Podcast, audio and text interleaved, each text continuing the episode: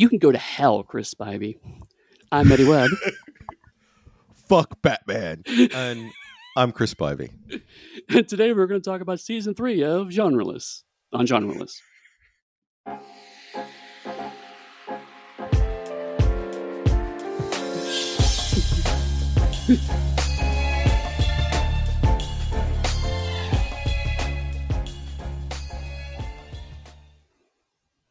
So a little behind the scenes, we decided at the last minute we were going to do quotes, and I said I would do a quote from the show, and I didn't know Chris which quote I was going to do, but I've said that at least twice during this season, so I figured it was appropriate.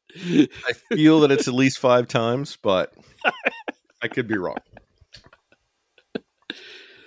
So, um, Maybe that'll just become a thing now. All recap shows we quote ourselves from the show. yeah, if we remember, because to be fair, this was a long run. So I did some math um, leading up to this. I actually did some prep for this episode, believe it or not. Um, uh, counting this episode, uh, there are we did 34 episodes of just superhero stuff, which is about eight and a half months. Too By far, our much. longest season. Yes. Too much. Um, some podcasts don't last that long, you know, let alone a subsection of the podcast. And that's not counting um, 10 episodes of Armor Wars. That's not counting uh, the eight episodes of um, Prisoner and Twin Peaks. So it's been about a year since we started. Hey, we're going to do superheroes. To us thinking, hey, let's talk about superheroes. It's it's been a very long run. All right. Since you mentioned that, originally I started us off with a game because I thought it was a fun thing to do for a, a light brisk season. I am now saying that we're not going to finish the game because it has been too long of a run and I am too battered by superhero to do so. Well, I think that's a good place to kind of start uh, the the recap of the conversation because I feel like we were in a similar but different place at the end of season two, right? Um, season two, we were also like, oof, you know that that we we came out of it with our love of mecha anime kind of beaten up a fair bit.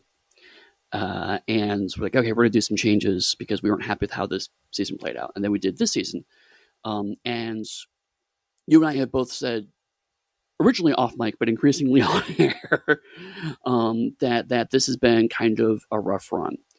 Um, do you feel like these are similar problems? Do you feel like there's there we, we are differently frustrated at the end of this? Uh, what are your overall thoughts? I, I don't think they're actually that similar. I think part of the problem with the anime mecha was we looked at it through with starry eyes from our childhood. Mhm. And so that threw us off as now men of a certain age to go back and do that. Right. For this, it is just that there was so much stuff. What I really think we should have done is we should have done the Netflix bit and then we had a break where we did something like the twin did like a Twin Peaks or Prisoner run, then came back and did the CW and did like another sort of run about that length with Twin Peaks and the Prisoner, and then came back to Marvel. Like we should have had breaks in the middle and keeping with the superhero theme of what we're trying to do. Like Right. that is us as creatives needing other input to help just us engage with the material with fresher eyes. It is mm-hmm. a fatigue problem that set in and as consummate professionals, we just tried to to push through it and pushing through I believe at least for my my part of it hurt my enjoyment of part of it. And then the last part was just bad. And if you're if you're tired and you're a little fatigued at doing something and then you get a lot of bad material on top of it, it does not lead to a good outcome. Fortunately, we plan to have the Watchmen stuff to end it with, and that elevated, I think, the entire season based on our enjoyment of that.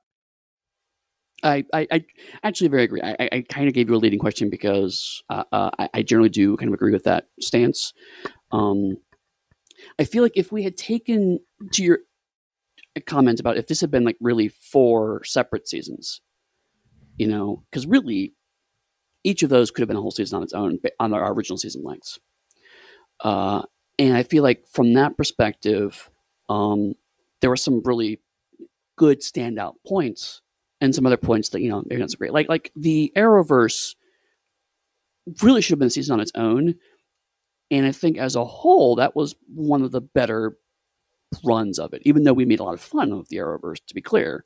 And there's certainly some parts of the Arrowverse where like, oof, this is like Batwoman was was a rough patch, don't get me wrong. um, but that was a point where I felt like we were having actual genuine fun with the material, talking about it, even when we were mad at it. Yeah. Uh, whereas the MCU stuff, vice versa, there were some really standout shows during that conversation. But I think we were so exhausted that it kind of ended up sliding a little bit into really more focusing on the negative. Like even shows that we loved, like Ms. Marvel and Hawkeye, respectively loved. Um, we still kind of were like, uh, yeah, but there's this and there's this and there's this and there's this. I think just a good barometer for us going forward. And so, as everyone knows, we're still figuring out how we're doing this as we do it, and you get to Yeah, hear us. two years it in, we're still figuring out. well, ev- it evolves and changes. It mutates. Um, as as it does, if we get to a point where we think that we're making the same commentary about the same genre of show two or three times in a row, we should take that as a hint for us to take a hard stop and pivot to one of the other eight seasons we've got on the document for stuff we want to do. Yeah. Yeah. And also take a focus point where we're going to try to start doing runs that are more of six to uh, a BBC serial, if you will, There about you six to nine episodes Not this syndicated length shit. no, we're not like um, Star Trek Next Generation. That's twenty six episodes. Going more for six to nine, I think would be our sweet spot with a bump up to thirteen occasionally if needed. Like that keeps us in the zone for whatever it is and excited about it. And then we can focus more on all the highlights of it and still bringing out some of the commentary that we want to discuss that doesn't necessarily hit us how we want it to as writers. Right. Um, one of the danger signs for me, I think. I mean, we we we've all been kind of talking off air about we're worried about this length, but um, in the MCU run particularly, there were a few people who were like, "I'm really excited to hear about your thoughts about Loki or Secret Invasion or whatever," and Or I kind of just been like, "You're not gonna." I didn't. I didn't say anything, about like, "You're not gonna enjoy." Those when you get there, I don't think because we're not in the same space as we were. So that's that's frustrating because like the whole mission statement of this is let's talk about shows that we love and deconstruct them. Um, and these are shows that we I won't say thought we loved, um, but certainly you went from when we started this, you're like generally pretty hardcore MCU, and now you're out. And I went from I generally like anything Disney puts out to uh, maybe I'll skip the next one or two. You know, And but that's not wholly on us. I'm going to say sure, sure. that is a good 60% on us from our own expectations and we want to engage with it. The other 40% is squarely on Marvel and Disney for producing subpar material that they them, that they themselves are now apologizing for and saying they're going to readjust their distribution of work and they're going to have a more focus on quality over quantity. If you as a corporation comes out saying that about a year to 2 to 3 years worth of material that you're creating that is definitely you trying to take some responsibility, but not full responsibility for what you're doing. Right, right. No, I, I'm to prefer like um, uh, I mean, yeah. I had a lot of thoughts simultaneously. I'm sorry about that. Um, that happens to me sometimes. My, my brain does three or four things at once and kind of just stalls like a car trying to shift too far in the gear. Um, Eddy Uh, doesn't want not- you to know how brilliant he is. Right now, he's like the leader, and he and his head has continued to expand and grow, and it's pulsating with energy and light and thoughts. And there's so many of them that I can see them on the screen, like uh, Eddy's favorite Sherlock, Benedict Cumberbatch, sort of mirror board to it. oh God. Look At at all those point we things I gonna talk about involved, and I got to like give you a, a poke with one of them. Ah, I'm on fire. I actually did the Sherlock themed escape room here in London, uh, and it's actually quite good. It's actually, it was actually really good.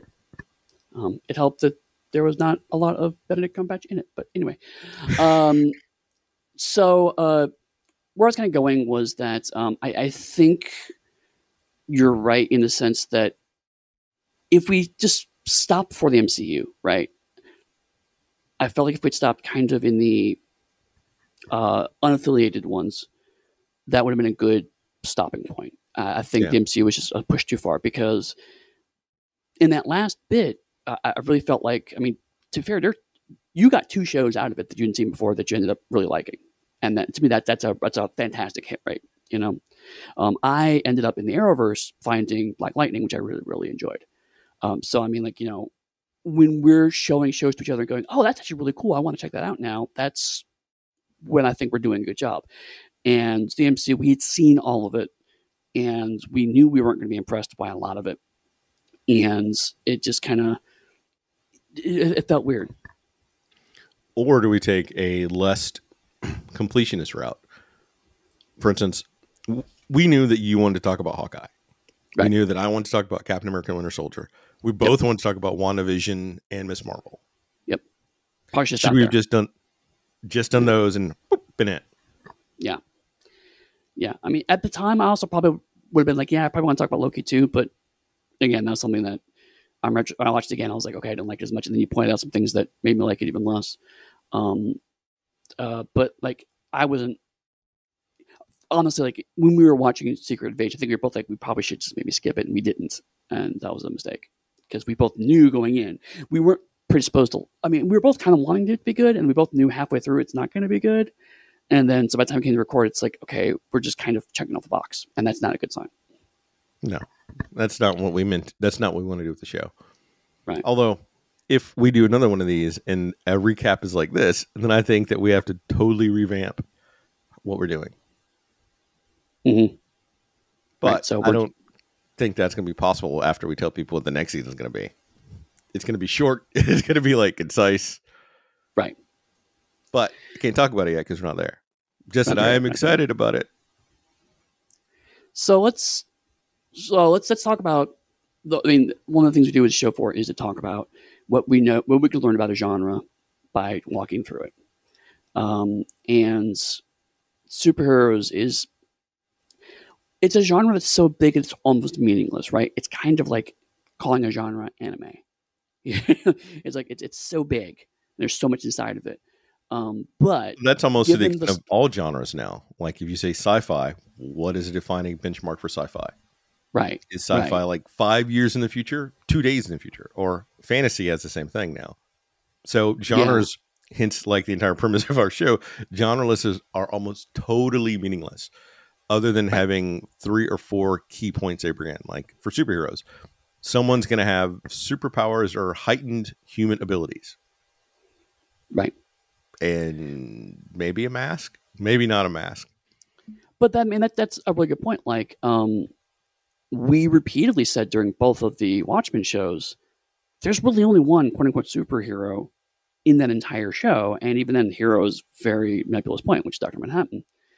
But no one argues that Watchmen is not superhero media. hmm Um, the Boys checks all of the external boxes of superhero media, but it in no way plays like anything resembling a superhero story. And that's intentional. That's what it's trying to do, but it, it's it's still it's very different. So then it becomes is do we just start using super protagonists going forward? And even that doesn't work. Still, still doesn't work with Watchmen because uh, Sister Night for the Wa- Watchmen TV show was our main protagonist, Mhm. and until the very end, she was just just an awesome kick butt human. Right, right.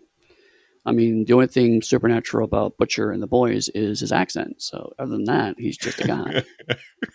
yes, I'm gonna die on this hill. Oh, love it. and we could go all the way back to the first episodes of Daredevil, where he's just a, a Catholic with a bunch of guilt, that, with a fetish of being beaten by people. Am I wrong? No, you're not. And it's funny actually because um, uh, for unrelated reasons, I've actually started reading for the first time um, the uh, Miller uh, Janson run of Daredevil comic from the '80s, Nice. and it's just even more of that. it's like it's uh, it's it's it's just here's a blind guy that really likes to get his ass kicked and gets feels really bad about it afterwards. I'm like, wow, okay, so that's very true to the source material, except for he has a costume, unlike the TV show. it's almost like I've I've read a comic or two in passing. so uh let's, let's, let's think about some things like um so were there any shows that you can think back up and you, and you, and you walked away from it feeling like you got a better appreciation of like, like oh now have you done that i've actually I've actually enjoyed this more than i thought i would hands down that's an easy one i, I even said it on there like the the first one that comes to mind for me is going to be hawkeye like mm-hmm. your enjoyment and love of hawkeye and feeling represented and seen by that elevated my enjoyment of that show like a solid grade for me hawkeye before was maybe a b minus show that i watched but mm-hmm. having talked about it with you, it's like a solid A minus now for me in my watching canon. I would rewatch mm-hmm. it again just from our conversations. Okay. So uh, I guess the reverse for you. Um, there's a couple. Um, uh, honestly, uh, uh, Captain America: Winter Soldier, and the fact that I call it that now is because of you. Um, uh, uh it went from I mean, kind of somewhere. It's like going. It, it was kind of a okay, half decent spy show uh, that I felt was was missing a bit to the part where no, the bit was missing was me. I was missing a, a big bit of it. Um, and while it still has has flaws, uh, I, I, definitely appreciated a lot more on the second watch. Um, and I think that was also one of the shows where we talked about it was hurt by watching it week to week, but watching it binging it actually it gives you a better appreciation of the show. So that's another piece of it that I think is missing. And I think um, it goes without saying though, like I now watched all of Peacemaker, mm-hmm. which I enjoyed, and I'm in season two of the Umbrella Academy. But for Peacemaker, uh, the family and I went and saw Barbie, and at this point in time, it'll be a spoiler. It's a billion dollar movie. If you haven't seen Barbie, you should go see it. Yeah. And uh, John Cena has a has a sneak appearance in the movie. Oh, he does. That's fantastic. Yeah. And I was like, "There's Peacemaker." I didn't shout in the theater because I was with the family, and I'm sure my daughter would have turned to look at me. Who who the fuck is Peacemaker? Right. And we and you like, here, daughter, let me watch. Have you watch the show? It's totally fine for someone of your age to watch Peacemaker. When you're about ten years older, I can show you this show. When you have your own apartment, then you can watch this. um, like I obviously uh, we talked about I I, uh, I gained an appreciation of Black Lightning. Um, uh, as a result. I, I, had not watched a single frame of it, and I was like, why in the hell hadn't I? That, that it was like the show's great. Why did I miss this? Why did I sleep on this? That I was always mad at how much I realized I'd, I'd like the show more than I thought I would. Also, the original Flash. Like, oh. I remembered it vaguely going, wow, I remember that show being really bad. And then watched again, it's like, I like it way more than I thought I was going to. I expected to that to be a we're going to check this box, we're going to make fun of it and move on. I was like, no, I actually kind of really dig this show. it's you're, still bad, talking, but I liked it better. You're talking about the Flash is how I felt about Bruce Springsteen. Growing up, oh, really? I didn't like Bruce Springsteen. I didn't understand why people listen to Bruce Springsteen. It's like he's he's uh, grunting on stage. What do people like? And as I got older, I, I transitioned from uh, goth Chris into I, I have a solid appreciation for Bruce Springsteen and his album Western Stars along with Dom Flemons was one of the key inspirations for me making Haunted West. I like listened to oh, Western wow. Stars on loop for like a what was it, eight hour drive across country. It was like wow. those two soundtracks back to back. They just like resonated with an idea that I had and helped me build out the entire scope of that idea listening to those. That's really cool. So I, I don't there's a natural follow up question. I almost don't want to ask it, but maybe we should. Um, which is that is there a show? This is our show. This is our time. We don't got anything to talk about. We could end this show right now at 19 minutes. That's true. And be like, That's true. we out, motherfuckers. That would be amazing. Um, uh, but is there any show that like I, I, like we really liked, and then rewatching it and talking about it severely damaged our enjoyment of it?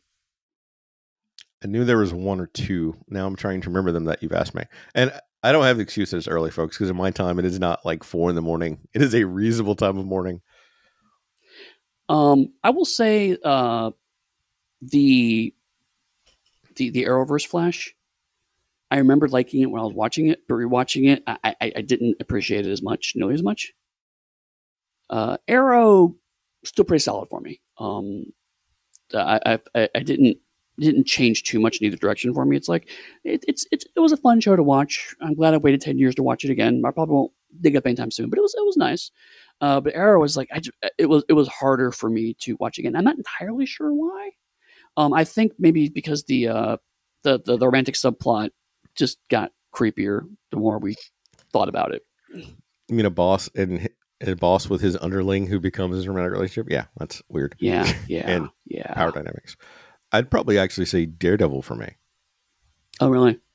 Because through the course, it always bothered me that he would never suit up as Daredevil. And then the more we got into the superhero medium and like the certain beats it's supposed to hit, th- them prolonging him putting on the suit and trying to make it so grounded hurt my enjoyment of it as the more we talked about the superhero genre on the whole of itself. Mhm. But a show that did the exact opposite is Punisher. Punisher is a show that surprised me when I watched it that I enjoyed it. And it surprised me even more how much more I enjoyed it on a second watch and getting to talk about it with you. I don't know how you Yeah. feel about the Punisher, but as a character itself, I do not like the Punisher. The TV show did something remarkable, and so did the actor that portrayed the Punisher. And like there's just some sort of magic there that worked. You actually anticipated my other question, which is great because I was going to ask: Is there uh, one where any of these at these live action versions were better than our comic version? And I was going to say, absolutely, I agree with you. I I won't say I despise the Punisher, but I certainly don't seek him out as a comic book um, because to me he's just revenge porn. Ninety eight percent of the time he's written. Uh, but you're right. It was like uh, watch, and I did. I actually skipped this show originally because I was like, I, I don't care about the Punisher. Um, but then, them actually doing a take on the the cost that that kind of not, not only that that uh, that kind of service can do to you, but also um, what how much that kind of revenge can eat you up and the human cost of that of revenge. I was I was not expecting that from a Punisher show, and it was very very important and relevant. So I was like, yeah, it's actually really really compelling, and I really dug it. and for me, it's also disconcerting how much of the Punisher beats resonated with me as a as a veteran. So it was Yeah. yeah, good good stuff. Um, then, if you can remember all the way back to when we started this epic journey of ours, how do you think Agent Par- Agent Carter compares to the shows that we watched throughout the course of this the series? Um, better and worse, right? Uh, I'll start with the worst. Um, I feel like it being so episodic ultimately hurt it on some level. It was ABC. Uh, ABC was still trying to figure out how to make superhero media in this new age, so they were doing TV like they always do TV, which is that you should be able to watch these episodes more or less in isolation uh, and, and be able to get something out of it. Um, and I feel like the Agent Carter narrative was naturally inclined towards a season long conspiracy arc. But I would watch Agent Carter hands down more than 50% of the MCU stuff now. Right? Like, AB, I would watch Agents of S.H.I.E.L.D., frankly, before some of the shows in the MCU that we've watched. I still stand by. I bounced of off S.H.I.E.L.D.. that because I bounced off that two episodes in, maybe three at most. Well, I knew that would be a bad conversation we did not want to have, and I I edited out Agent of Shield's just done. Right. If when your first Right. episode you're shooting a black man in the head, I'm out. I'm out. Like Right. you've lost me. No, totally. Um, uh, but Agent uh, uh, uh, Agent Carter was it's not even a superhero show. Which goes back to our point. It's like it, it it's it's it's any superhero universe clearly, and there are tropes that descend from superheroic characters, but no one on the show is superhuman. And arguably, that's what the show's about. Uh, but still, it had a, a lot of heart and uh, just sheer fun that and it's something that we talked about a lot with this run is, whether a show is fun or not. Um, and that, that was one that really i think got the right balance of drama and fun that other shows that are ostensibly with higher budgets or ostensibly better written just didn't get.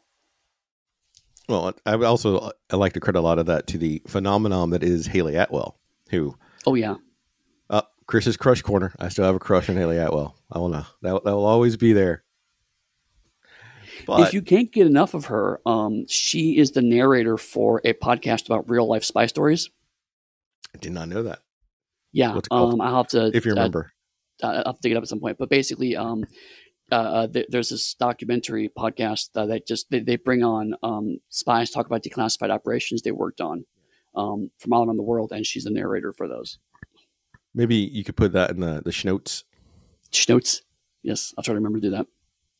But no, and I've Uh-huh. seen her in a few like different period dramas. She's always fantastic and Mhm. a, a light in the universe. Uh, she And did a Marvel couple did of her uh, early Big Finish things before she became big. And and Marvel did her wrong. Yeah, absolutely. Um, and apparently, she was pretty unhappy with her role in Multiverse of Madness. Who wouldn't be? All right, come on here with this great character that you voice from a What If animated series, and we'll give you two minutes on screen time so we can kill you in front of everyone. And if you haven't Yep. seen Multiverse of Madness, I spoiled 30 seconds of the movie for you. Right. In the middle. Yeah. And they did our, our boy Captain Pike wrong too. They did. They did. For anyone in doubt, uh, Anson Mount played back Black Bolt in the horrible Inhumans TV show, and he came back in Multiverse of Madness for about two minutes with Agent Carter. Sorry, Captain Carter. And they had the Uh. phenomenal Mr. Fantastic come in as Jim from The Office. Right. Yes. So fans were super happy. I don't know why. I don't. I just don't see Jim as Reed Richards. Um, at time of recording, the only member of the Fantastic Four that has been cast is Vanessa Kirby as the Invisible Woman. Mhm. I still want them to have Cheaty as Mister Fantastic. That's who I want. He's not even listed or in the runnings, but that's who I want. I think they're they have three actors, one of which I think is Dev Patel, which I could also enjoy. But who, if it can't be Cheaty, I want. Oh, I forgot his name, but he was a scientist on iZombie who was the lab mortician that worked with with Liv. Oh, I forgot his name. Oh yeah, and I, I I can see his face, but I can't remember his name. Um, he was in like the Netflix show Black Black Mass. Also, he's funny. He can play the scientist Seen that bit. But those are my Yeah. two top picks. Marvel, this is your chance to give me back if you do that. Right. And actually, it's funny because like we noticed throughout this run this weird trope of the black scientist sidekick that kept popping up, Mhm. and to take that but move him into the protagonist role on a franchise would be a smart move. Frankly, it's like you're upset, y'all are obsessed with black scientists, but make him the lead. Done. You know, Yeah. not that hard. Instead, I think they're still actively trying to um, court Adam Driver to come back to be Reed Richards. I don't know, man. I like Adam I'm- Driver, but it feels weird as Reed Richards. I'm I'm done with Kylo. Kylo, Kylo is a is a fun, dramatic actor doing some great dramatic stuff that I've seen him in that I've enjoyed. Most of his sci-fi work is not my favorite. Yeah. It could be the roles that he takes. So I'm not saying it's him, but I'm saying that I have not enjoyed him in a lot of the sci-fi roles I've seen. Although I won't lie, I did like him in Force Awakens, where he was the the emo whiny villain of the piece. Not when they tried to make him into the protagonist by the end of the movies in the third one. No, totally. Like, I, I, ah, we're not here on a Star Trek podcast, Star Wars podcast, but I mean, I, I, feel like the We're, we're here to talk about Disney because Disney owns Marvel. uh, can we can we briefly digress and talk about how we live in a world where there are now new Star Trek, new Star Wars, n- new Marvel on the screen, and it's Star Trek that's consistently knocking things out of the park of, of everything. uh, yes, we can. As a Star Wars fan, yes, we can. I, I I'm I'm baffled because like these are all things that like for decades and you know, fans like us have been clamoring for. It's like, oh god, yeah, a Star Wars TV show and new Star Trek, that'll be amazing. Um, but it, it's it's weirdly it's Paramount that, that has has well let me phrase that. Paramount had briefly figured out how to do new Star Trek just in time for Paramount to flush at least one of the shows right off their fucking site. Well, that I'm saying that's less Paramount's fault. I'm saying that's because they're caught in the streaming wars that is Right, right. killing a lot of different companies. If it had Yeah. stayed how it was, then Paramount, I think, would have actually grown and been become a force to reckon with. Like Disney itself right. is having the same problems, which is why they're cutting back on producing and they're focusing more on quality now than quantity, which is right. also saying that we've losing a bunch of money. So we got to rethink what we're doing. And Absolutely. for Paramount, though, and Star Trek, Star Trek has a name and a legacy, but Star Trek had fallen off the face of the earth, really. Oh, yeah. Like after uh, the Scott Bakula Enterprise show. We had a, a long stint without Star Wars, and JJ sort of came in and made something, and then that was meh, petered out. And so they had ground to play with because they had a name that people would come and watch, and they had a platform and money to try something new. And when you're desperate, you take big swings. And taking right. big swings, which I want to say Discovery that I enjoy was a big swing. And a lot of people may or may not like it, but fuck you if you don't like it. I don't care. Your opinion doesn't matter because I can't hear you on the podcast. Um, and people are upset about the diversity of the cast and everything else, but they went and they made something that was inclusive. How, from my understanding, Star Trek was always meant to be. And that gave them a foundation to then be able to make something else like Strange New Worlds, Prodigy, and all these other little tangential shows off of the success of that. Mm-hmm. And then the streaming yeah, wars and- hit, and now they're cutting. Right, right. Um, and it's like again to, to go to Star Wars, like um, it's weird. To your point, the Star Wars shows that are hitting good are the ones that aren't the ones people are expecting, right? It's the let's do a whole show about Andor. Like okay, um, but it's it's it's really good. Um, you know, let's do a show about some random Mandalorian that's set maybe after the original movies, um, and it's it's pretty good. Uh, and then it's like, cool. Now I'll start adding in more stuff from the movies, and it's just kind of uh, going down. And, and, the MCU stuff is is we've, we've talked before, like when the MCU stuff was innovative, like WandaVision, um, it generally hit really hard. And then when it tried to be shoved into a particular square hole, it, it doesn't always work. And for Marvel, potentially part of the problem is Kevin Feige originally had to work under constraints mm-hmm. as all creatives do. But the more success you get and the more power you get, the less constraints that you have. And it may have hit that point where it's whatever Kevin wants, Kevin gets. And right. constraints for an artist are both a boon and a hindrance because it forces mm-hmm. you to think outside the box and do things that you may not have done. If you don't have any of those, you have no other voices to listen to but your own. And I've said it before, all great products comes from a group of people because there's some level of compromise in it to improve whatever it is you're trying to make. You can't have too much yeah. of that or it destroys it and dilutes it. So you've got to find that right balance. And I want to say by the middle of the MCU, like when we had Captain America and the Winter Soldier, the movie, mm-hmm. to all the way through Endgame, even up to Endgame, there started to like peter off in there but that sweet spot between we'll say Cap and Black Panther, there was like a perfect balance of stuff going on, in my opinion. Yep. And yep. just to bring it back to the superhero shows that we're talking about, let's talk about um, the Legends. The Legends had a crappy budget, throw yes. off sidekick characters, and they made something phenomenal off of it. Yes, they had yeah big swings. We got we got nothing. Let's just like swing for the rafters and see what happens. Right, that's a perfect example because like Flash got everything, and we were like, meh, on the Flash, and then Legends got nothing, and we were like, oh my god, this is fantastic. Um, or, or, even Black Lightning, it's the okay, sure, let's do another show. We'll kind of put it off into its little side corner here, and the, the creative team was like, cool, we're gonna do our own fucking thing, and they did a really cool thing with it. And it's a matter of care. Like people are backing things they think that will make them a lot of money and get them acclaim without looking at the product itself it goes back to not earning it, which takes us all the way back to Jupiter's Legacy. They didn't earn anything. Yeah. Yeah. And that's actually another trend I've noticed throughout the whole season is we've consistently not exclusively but consistently enjoyed media where we either knew the team were heavily invested in it or we felt like they were trying their best right? Um, there's some exceptions. Flash, I know for a fact that everyone working on Flash were big, strong Flash fans, the, the new Flash, but we, we're still kind of met on it. Um, but um, Legends Tomorrow, people really believed in that show. Um, Jessica Jones, people really believed in that show. Uh, you know, The Punisher, people really believed in that show. Uh, and sometimes that creative belief can really turn something meh good, but the reverse is true.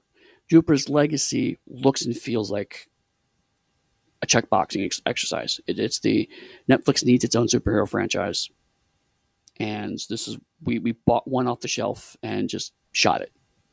Mm-hmm. And it feels it feels empty. Uh, if we could, so out of all these shows, if you had to go right now, you had to go back and pick one to rewatch that is not Hawkeye or Black Lightning or Miss Marvel, what would it be? So if you want to make one show, but take all the good ones off the table, then what do you want to watch? um, I mean, uh, the easy answer I think would be Umbrella Academy, uh, because um, regardless of the superhero nature of it, it is at its core ultimately a family drama, and I think that they made some correct priority calls to to, to emphasize that. Um, it, it, it's clearly got the superhero stuff in there, um, but I think that that's a good vibe, uh, and I, I, think they get that one. The other one would, would honestly would be Peacemaker, um, because Peacemaker is just very much its own thing. It's it's it's, it's I hate to use authorial, but it's very James Gunn. Um, I mean, like you know, you go into oh, James Gunn did this, and you watch it's like, oh yeah, James Gunn did this. Um, it, it's very much a James Gunn joint. Uh, but again, it's one of those things where it's so clear everyone from top to bottom is behind this weird fucking thing and they're just swinging for the bleachers. Yeah. Funnily enough, one of those shows that you said is in the two that I would rewatch right now. Okay. Which two would you, you want to guess? Uh, um, I'm assuming Peacemaker would be one of them. Yes, because I'm already I'm currently watching Umbrella Academy, so technically it wasn't count as a rewatch for me right, as I'm right. going through it. And uh Agent Carter. I loved Agent Carter. I think it was it's even season it's, two. I, I liked season two because season two brought in. You want to say it, or you want me to say it? Go ahead and say it. Brought in a black scientist sidekick um, for Oh, season right. two of Agent Carter, who sort of became like a potential love interest for for Peggy which I may have enjoyed it so much. I when I used to do a blog, I may have wrote a blog post about Agent Carter in season two and how I wanted that scientist and her to go and start having sort of heart to heart pulp mystery adventures together. Because that would have been Yeah. a show that I would have watched. That's fair. But I mean, if we're, No, we're talking but even- shows that I want, we want, we want to exist that don't exist. I mean, I want the whole Nightshade show. Oh, hands down, hands down. But no, even like first season of Agent Carter, I enjoyed the time period. I enjoyed the historical. And the thing is, Agent Carter is less superhero. It more leans into like the pulp side of what where superheroes came from. right. and that is another genre that I enjoy. So it let me have a pulp spy genre with an actress who was being amazing and killing it. And I like I like Papa Stark better than I like Tony Stark. And so Howard Stark is more fun than what Tony is. Because Well, he is solidly a side character. And I think Iron Man would work better as a side character than as a protagonist. I, I mean, it, it's interesting because like Howard Stark is written so inconsistently in the MCU. Because like Howard Stark, Tony's drunk dad, is very different from Howard Stark having fun with Peggy, right? But that's also what, like 30, 40 years of his life? Like there's a life Fair. lived in there. And Eddie, are you, is Eddie right now the same as what we'll say 30 years ago?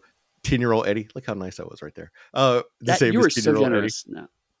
Um, yes, we're perfectly identical because we both love Transformers.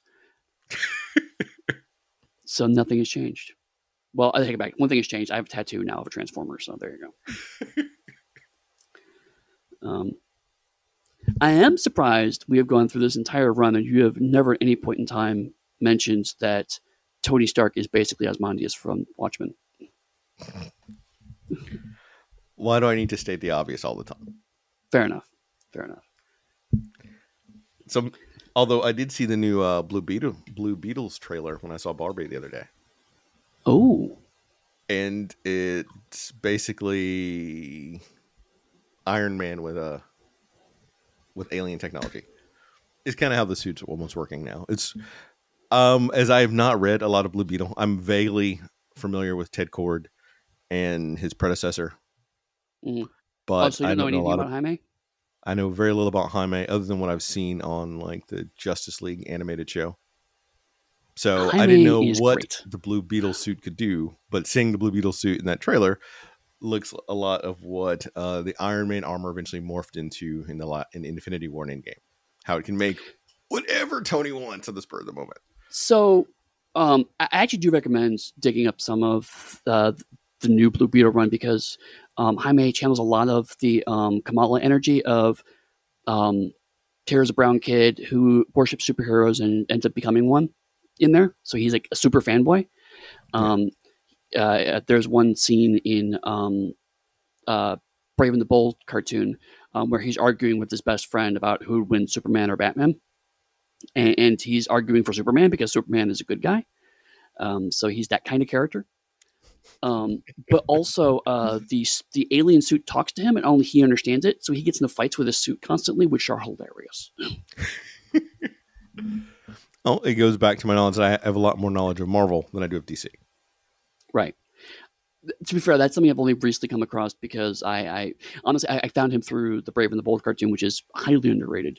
Um, and I was like, this guy looks like fun. And I just read the comics. Oh, it's the exact same character. There's no changes. Cool, great. So uh, last night, after I'm going to talk about Barbie a lot because we just seen it, and it is a good movie. And if you haven't seen it, Mm. you should go see it. Help them hit two billion dollars.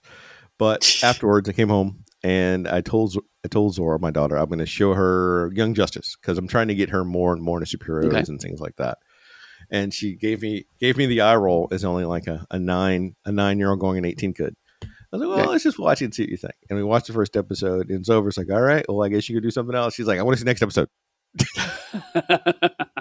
So right now, she's hooked on Young Justice because we were watching Teen Titans, the one from the uh, 2003 ish, okay. and I'm trying to get her hooked on more up to date stuff. Like I, I remember those; those are okay, but they feel very, very young. I want her to like get into more Yeah. of a serialized plot for stories. Yeah, they, they do skew a bit young. Um, since we have a little bit of time, um, we never did a recap of The Prisoner or, or um, Twin Peaks. So we could jam that in here. Because it was kind of in season three.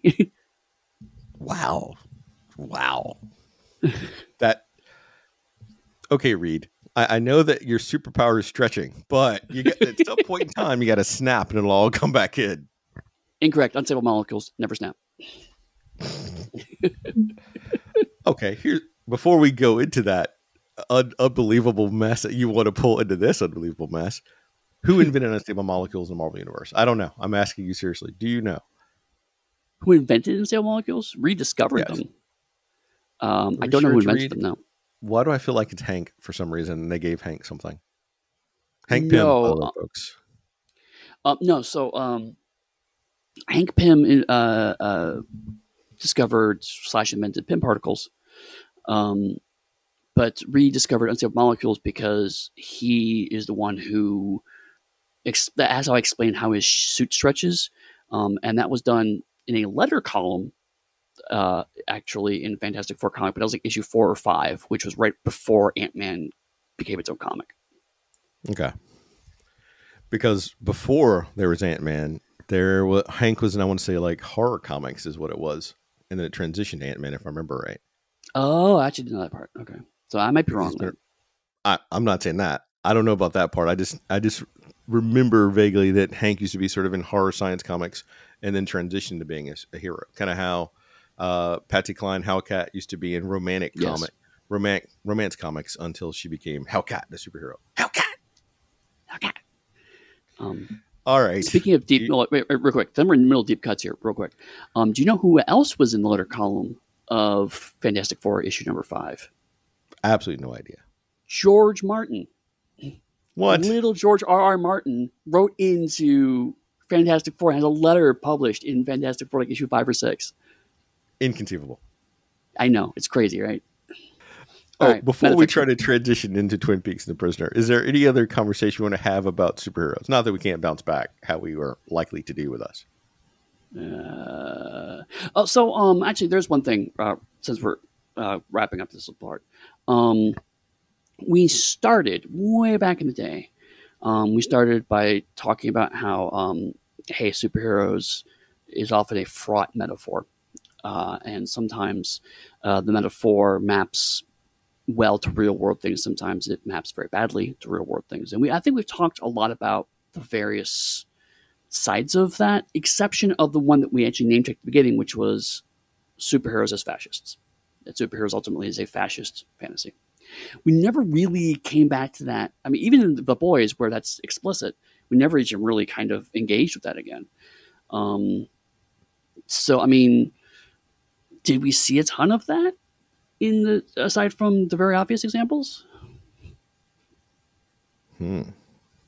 That is a, harder question than I thought that we'd have in our wrap up show. Well, you asked. I know. That's it's me Um, always. I mean, I, I felt like we, we it was touched on in some uh, uh, villainous capacities. I mean, obviously, like uh, Crisis on Earth X is a very explicit group of, of, of fascists because we had you know literal space Yeah, Nazis, but that's that's Uh, obvious. though. Right? Um, uh, Purple Man, Jessica Jones, kind of flirts with the line occasionally. I, I see. I don't know. Then it becomes a matter of: Are we going to talk about fascism, or are we going to talk about how superheroes are frequently used as a tool of the police to oppress marginalized people more often than not? Like, for instance, Batman when he jumps out of Wayne Tower, he goes and he beats up um, socially, economically depressed people instead of using his Right. money to like build up a foundation of everyone. Or how a lot of times when they go and beat up these people, that's when they add in their people of color. Is they're getting beat up. Well, in that case, um, I know that for a while we were doing the, um, oh look, the first uh, black person we see on the screen happens to be a criminal count for a while there. Um, so I mean, I think in that regard, we, we did kind of name check it, but uh, we stopped doing that probably just because it got exhausting. But I'm thinking almost now more specifically, if you remember when the Insomniac Spider-Man game came out, how Mhm. Spider-Man was equivalently an arm of the police force, and there was a whole online discourse about that. yeah, Because like the lieutenant would call Spider-Man, he's like, "I'm gonna go get him for you, Chief." right. And how that is kind of an issue. I think the Miles Morales game got rid of that, right? Yeah, they Yeah. they're not calling Miles. I,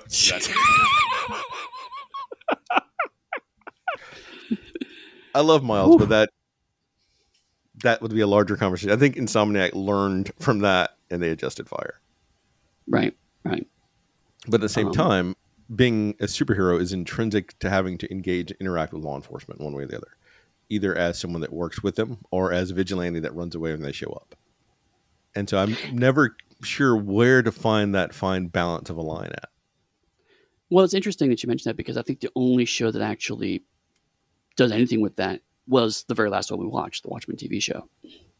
Uh, everything else just kind of either was unambiguously embracing it, i.e., the original Flash show, and to be fair, a good chunk of the later Flash show, um, or just largely ignored it. Um, For the Flash, so- it's, it's hard for them not to, though, as literally he is a, a cop, uh, yeah. forensic investigator. It's like, oh, I work for the police force. Right. I mean, you, you, you, you, can't get away from that. Um, and then everyone else kind of just goes, they're just going to dance around that as much as we can. And Arrow is the closest one we had that had any sort of real conflict or tensional relationship that showed the transition from vigilante to acceptance. But even then, that acceptance was very, very weak because they would quickly turn on Arrow if anything happened. Sure. Like, I mean, yes, we, we, we glossed over the fact that Ollie actually was mayor for a minute in Arrow, but also that was part of a plot to try to discredit Arrow because that show is fucking weird and also ties into the island because of course it does. So that's perhaps not the best example. And as much as I, I love the Avengers in the MCU, the Avengers don't work because the Avengers are extensively an arm of the government. Right. Because they work for S.H.I.E.L.D. And you can say they don't work for S.H.I.E.L.D., they work for S.H.I.E.L.D. And Oh, yeah. Nick Fury works for the government. And primarily the U.S. government at that. Mm-hmm. And if you were ever confused in that point, the Captain Marvel movie made that really clear. Yeah. So it's a, the ties were not subtle anymore; they were explicit. So, so it's okay. Oh, it's it is throughout the entire thing, but a lot of it tries to avoid it or not discuss it. But you can't not see it. I guess is what I'm really trying to say. Yeah. Yeah. Okay, that was it. Now we can go into the other. Talk bit. about the Punisher. Well, I guess we could talk about no. uh, Wow. No. Um, I don't. I mean, I, don't, I frankly don't think we have much to say because I do feel like we, we kind of covered everything. But just I don't know if you want to talk about um, just the uh, the metafictional stuff or um, uh, anything about the the prisoner or Twin Peaks that we didn't already cover. I know that we didn't have a wrap up, but I feel that we went into pre- in depth in all of those pretty much because Twin Peaks was like three individual, ep- four individual episodes actually, if I remember right. Because we broke Right. first season down to two episodes, and we had the movie, then we had the return, and the prisoner That's was fair. two episodes. But no, I'm, I'm I'm happy to take a minute to talk about the prisoner and then Twin Peaks. Like it is still a phenomenal, groundbreaking show. Mm-hmm. Um, so uh, since we d- recorded the the prisoner, um, I tried to watch the remake of the prisoner in two thousand eight. Why would you do that to yourself? I don't know. Um, it was it was not good. Uh, but I think the the big reason why it wasn't good, well, there's lots of reasons why it wasn't good actually, but the um, the one that I'm going to talk about uh, is the fact that the premise was that he was actually uh, he worked for a corporation, and they're trying to get corporate secrets out of him, and it made me realize that there's a lot of times people will look at shows and go, "You couldn't make that today." And I think you actually could not make The Prisoner today, but not for the reasons that people usually say because it's code for political correctness. Um, I think actually The Prisoner doesn't work outside of Cold War context. I think so much of what makes The Prisoner work is understanding the the complex relationships that uh, countries had with each other during the Cold War. Um, to get that vein of, of paranoia and uh, smoke and mirrors going. I, I think you could be roughly equivalent to it, but I don't think it have the same resonance outside of the '60s, frankly. I actually think they could remake The Prisoner today. The biggest thing is though is for in the original Prisoner, they kidnapped him, and you're pretty sure he was somewhere around the UK, just from the accents and everyone he engaged with. Occasionally, they would bring in one or two people from somewhere else, and so Sure. that would kind of like make you maybe not, but pretty much there. And was, but if you're going to remake it today, it doesn't work with corporation. That's like the firm, but eh, who cares about Right. that? Um, I think it would work literally today with everything going on in the world if you did it and you put them in a place like that, but it was constantly an influx of people from different countries and different backgrounds trying to get information from him. Because you have the same thing. Potentially, he has like nuclear codes or whatever it is. Yada yada yada. Random secret. We'll Mhm. never know. But by adding in people from different countries, and you hear it in their voices and how they interact and everything else, then you would become more of an international feel to it. Which then you would really want to know, like, which of these countries is really trying to get this information out of, and what would that mean for us as a global as a, as a global entity? Like, will we hit another like Cold War? Will we have like nuclear annihilation? And you focus in on those things, and then he can still try to escape. But then you have the problem of technology and everything else. But the core crux of it is you internationalize it, so it's larger in scale Right. and scope, without having to make it larger in scale and scope. You just bring in the people. I mean, I could see that. Um, I think you would lose the whole. Um, I, mean, I think you keep the who is behind the village plot, but then the in the original show, who is number one had a very strong resonance of which country is running this. And I think that's the piece that we probably would lose a bit. I don't think I, I don't know if it's necessarily a huge loss now that you talk it through like that. Um, it could just be okay. it- It's it's some lunatic, you know, or it, it is maybe a country, or maybe it's a, a unaffiliated international organization. Who knows? Um, it could make it more complicated. That could be interesting and compelling. Um, I will minorly say, uh, in in defense slash condemnation of the original show, uh, that in the '60s, most people with British accents would have probably been seen as international because the British Empire was still in the process of falling apart at that point in time. So it's I could see why a bunch of British people going, oh yeah, no, this is totally international, and missing the entire point because they were in the middle of it, right? So I I will not comment on the Great Colonizer. Other than that comment, in of itself, but no, it. I think that would work, but it would still be its own very different kind of show. I do think the reveal of number one and number six being like potentially the same person and having that slick cyclical discussion that we had about like whether or not it's the same story telling itself over and over again would be lost, which has a lot of yeah. meaning and resonance for what the show is trying to do. Mm. Okay. Um, and Twin Peaks, I, I, am with you. I think we kind of ended up doing a recap of the show when we did the Cinemax show. No, sorry, Showtime. Cinemax. Where did I pull that from? Uh, the Showtime um, we all know what version of it. What? We all know what you've been watching on Skinemax. yes, I've been watching softcore porn from the 80s, apparently. Hey, Emmanuelle had to get somewhere, if I remember right. It is telling that I said softcore porn from the 80s, and you immediately went to the exact same franchise I was thinking of, which is Emmanuelle. Because we're, we're, we're men of a certain age. Certain age, like, yes. um, yeah, no, I think I think honestly we, we covered a lot of that just because Twin Peaks is a show that by David Lynch's admission, is a show designed to invite conversation. So I think we ended up having just a lot of that conversation in that moment, as opposed to Live's other examinations where we're kind of talking about the show, and then not taking a step back to go, okay, what's the larger picture here? I think Twin Peaks, the larger picture is the show, so you can't really divorce those two. Would you go back and watch Twin Peaks again?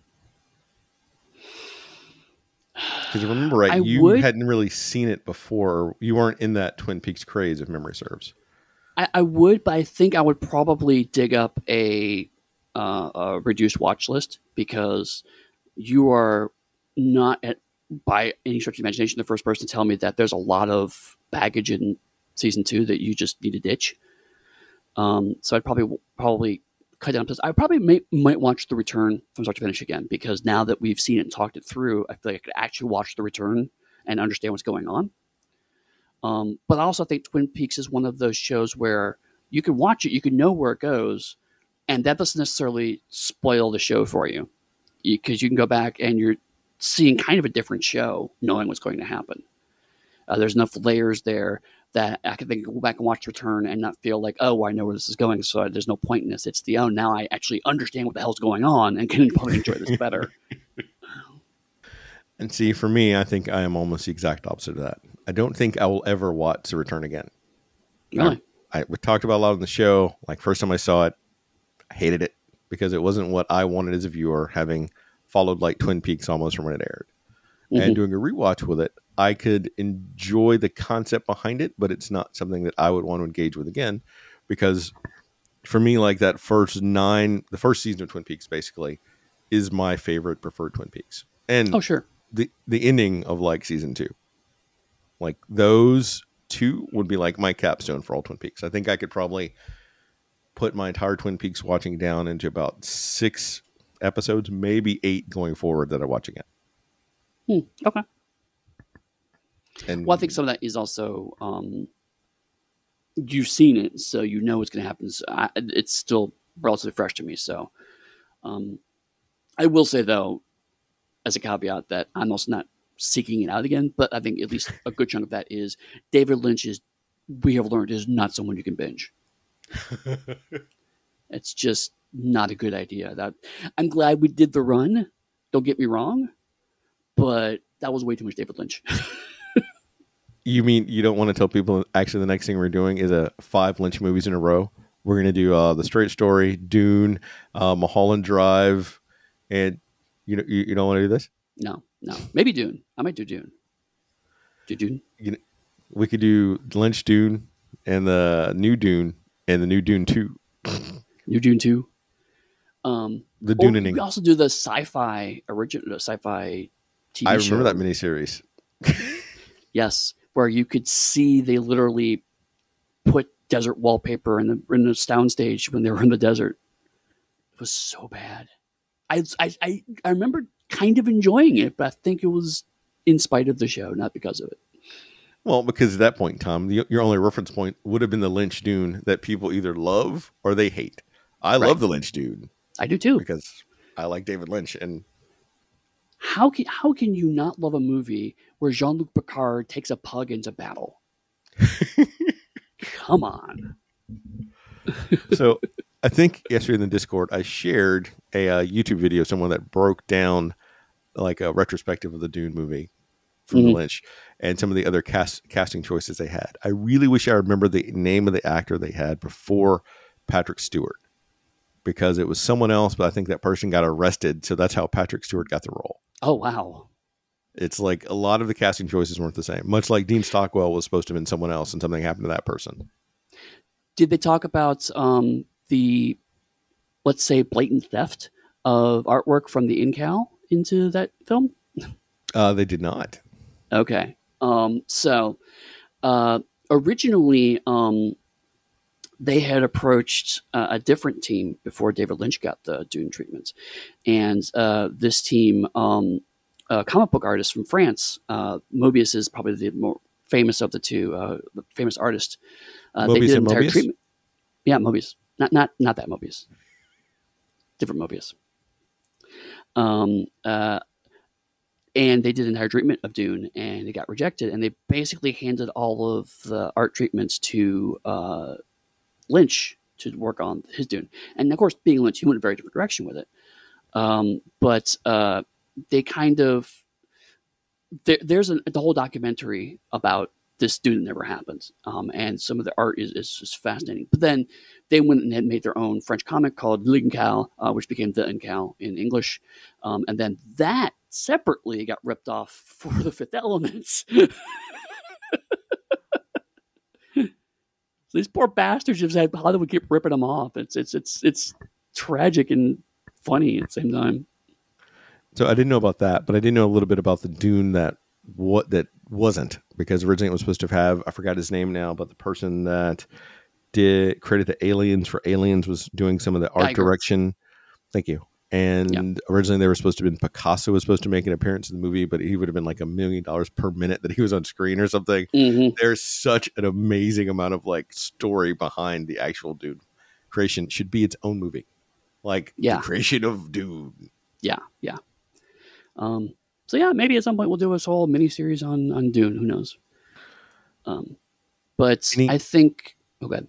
No, I was just going to ask you any final thoughts on the superhero before we we wrapped up. Not not all of our podcasts need to be two hours. I could keep going, but I think Eddy has stuff he wants to do today. Other lunch, than I have lunch see my mug. Um.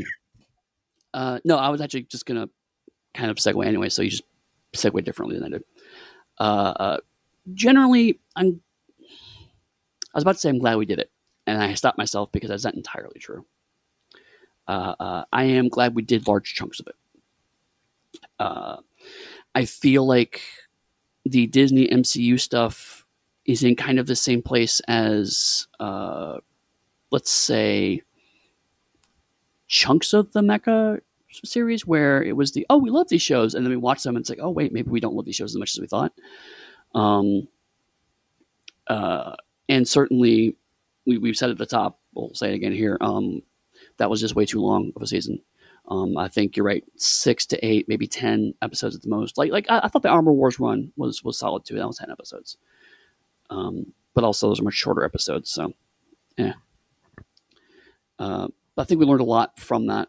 Um, I don't feel like my love of superhero comic books has been damaged, but I now actually understand superhero fatigue better.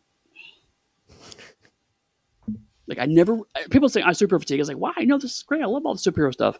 And now it's like, okay, no, I actually get it now. I'm kind of sick of watching superhero TV shows at the moment. Pretty much to that point. I understand superhero fatigue now, much like you. Mm. I don't regret engaging with one of my favorite genres, which is superheroes on the mm. whole. I regret the way that we chose to do it and I've already mentioned how, how the ideal version of how we should have done it. But yep. it's also us learning every single time. And I enjoy the fact that whatever true fans we have that have lived this past year with us have got to hear us gradually get to the point where we are understanding ourselves and how we're doing the show better. And maybe it'll be a learning thing for them if they want to do their own podcast. Yeah. Which, if you want to do your own podcast, I can't recommend it enough. That's a lot of fun. You occasionally get a few rough patches, but on the whole, yeah. Um, it is it is amusing to me that this is our third season now. If you count mini seasons and whatnot, maybe it's up to five. And still, our first season is the one that worked out really well. Space opera generally worked out pretty well the first time through. it was also a very finite number of shows. We were spanky new, so we had no expectations on how first season went. We built we I have built in expectations. I think you may have also about how we think things should go, and I think that is also um, flavoring some of our opinions now and stuff. No, I mean honestly, uh, uh, our dynamic has changed a lot. Um, uh, uh I, I, I, I'm, I'm terrified to go back and listen to them because I'm sure we were probably a lot stiffer and a lot more analytical. Um, and now we're just more like, let's talk about this dumb show, right? We were. I, I, went back and I re-listened to that uh, first Star Trek episode uh, a month or two ago. How bad and is it? You, my friend, are exceptional as always. they they are significantly shorter, if nothing else, because we hadn't figured out what we're doing. We hadn't figured out our own dynamic yet, and we're like, "We're going to hit thirty minutes. Come on, we can at least do thirty minutes." Yes. and now we're like, like, "Can we hit thirty minutes? Just let's hit thirty minutes and wrap this up today." and yet here we are, an hour in. All right, so I, I want to try something new and see how it works out. Okay and that is to let listeners know how long each run is going to be because we we've already plotted out the runs and we can say hey next run okay. is going to be x number of episodes so if it's a genre that they really don't want to engage with they can unfortunately not listen to us and that would hurt my soul but they can then skip ahead to wherever we're going to come in all right so what are we doing next all right the next run is going to be a five episode run special for halloween and Spooky. we're going to kick it off with the show called Sleepy Hollow. We're going to do episode season one, episode one, pilot, season one, episode seven, The Midnight Rider, and wrap it up with season one, episode eight, Necromancer. Awesome. And this is a, the show that I have not seen. Well, I've, I've seen now 20 minutes of because I started watching it, but otherwise I've not seen anything of. So I am I am excited. It's a, a show I saw when it aired. So we'll see how I feel about going back to it. I'm yeah, excited yeah. though. So, um, so far, I'm actually digging it. Before I forget, Eddy, if people are looking for you online or want to buy some of your creepy material, where can they do that at? Uh, so I, I, I want to take a brief moment to thank our last guest Ariel for pointing out after we recorded that I say this bit way too fast typically. So I'm going to slow it down this time. Um, but uh, if you want to find me online, you can find me. Uh, throw a dart, hit a social media site. Maybe I'm on it.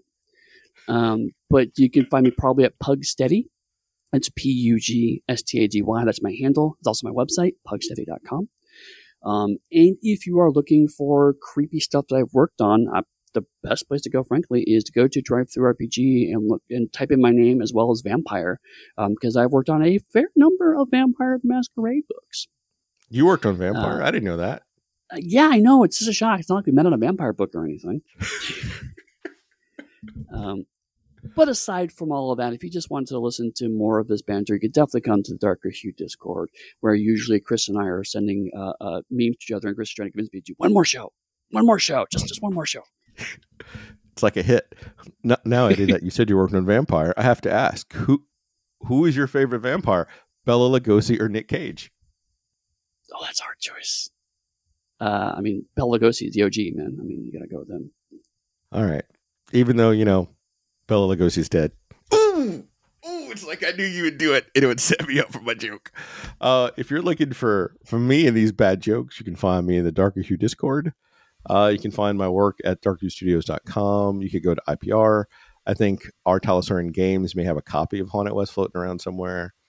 Or you can go to Chaosium to get uh, Harlem Unbound Second Edition because I think they have a few thousand copies left that I'd like to sell. There you go. Get rid of them. So, uh, thank you all for hanging out for this extremely long run and us continuing to learn what we're doing. Um, we hope you had a good time, and we will see you in October next week for our first run with Sleepy Hollow. Be seeing you.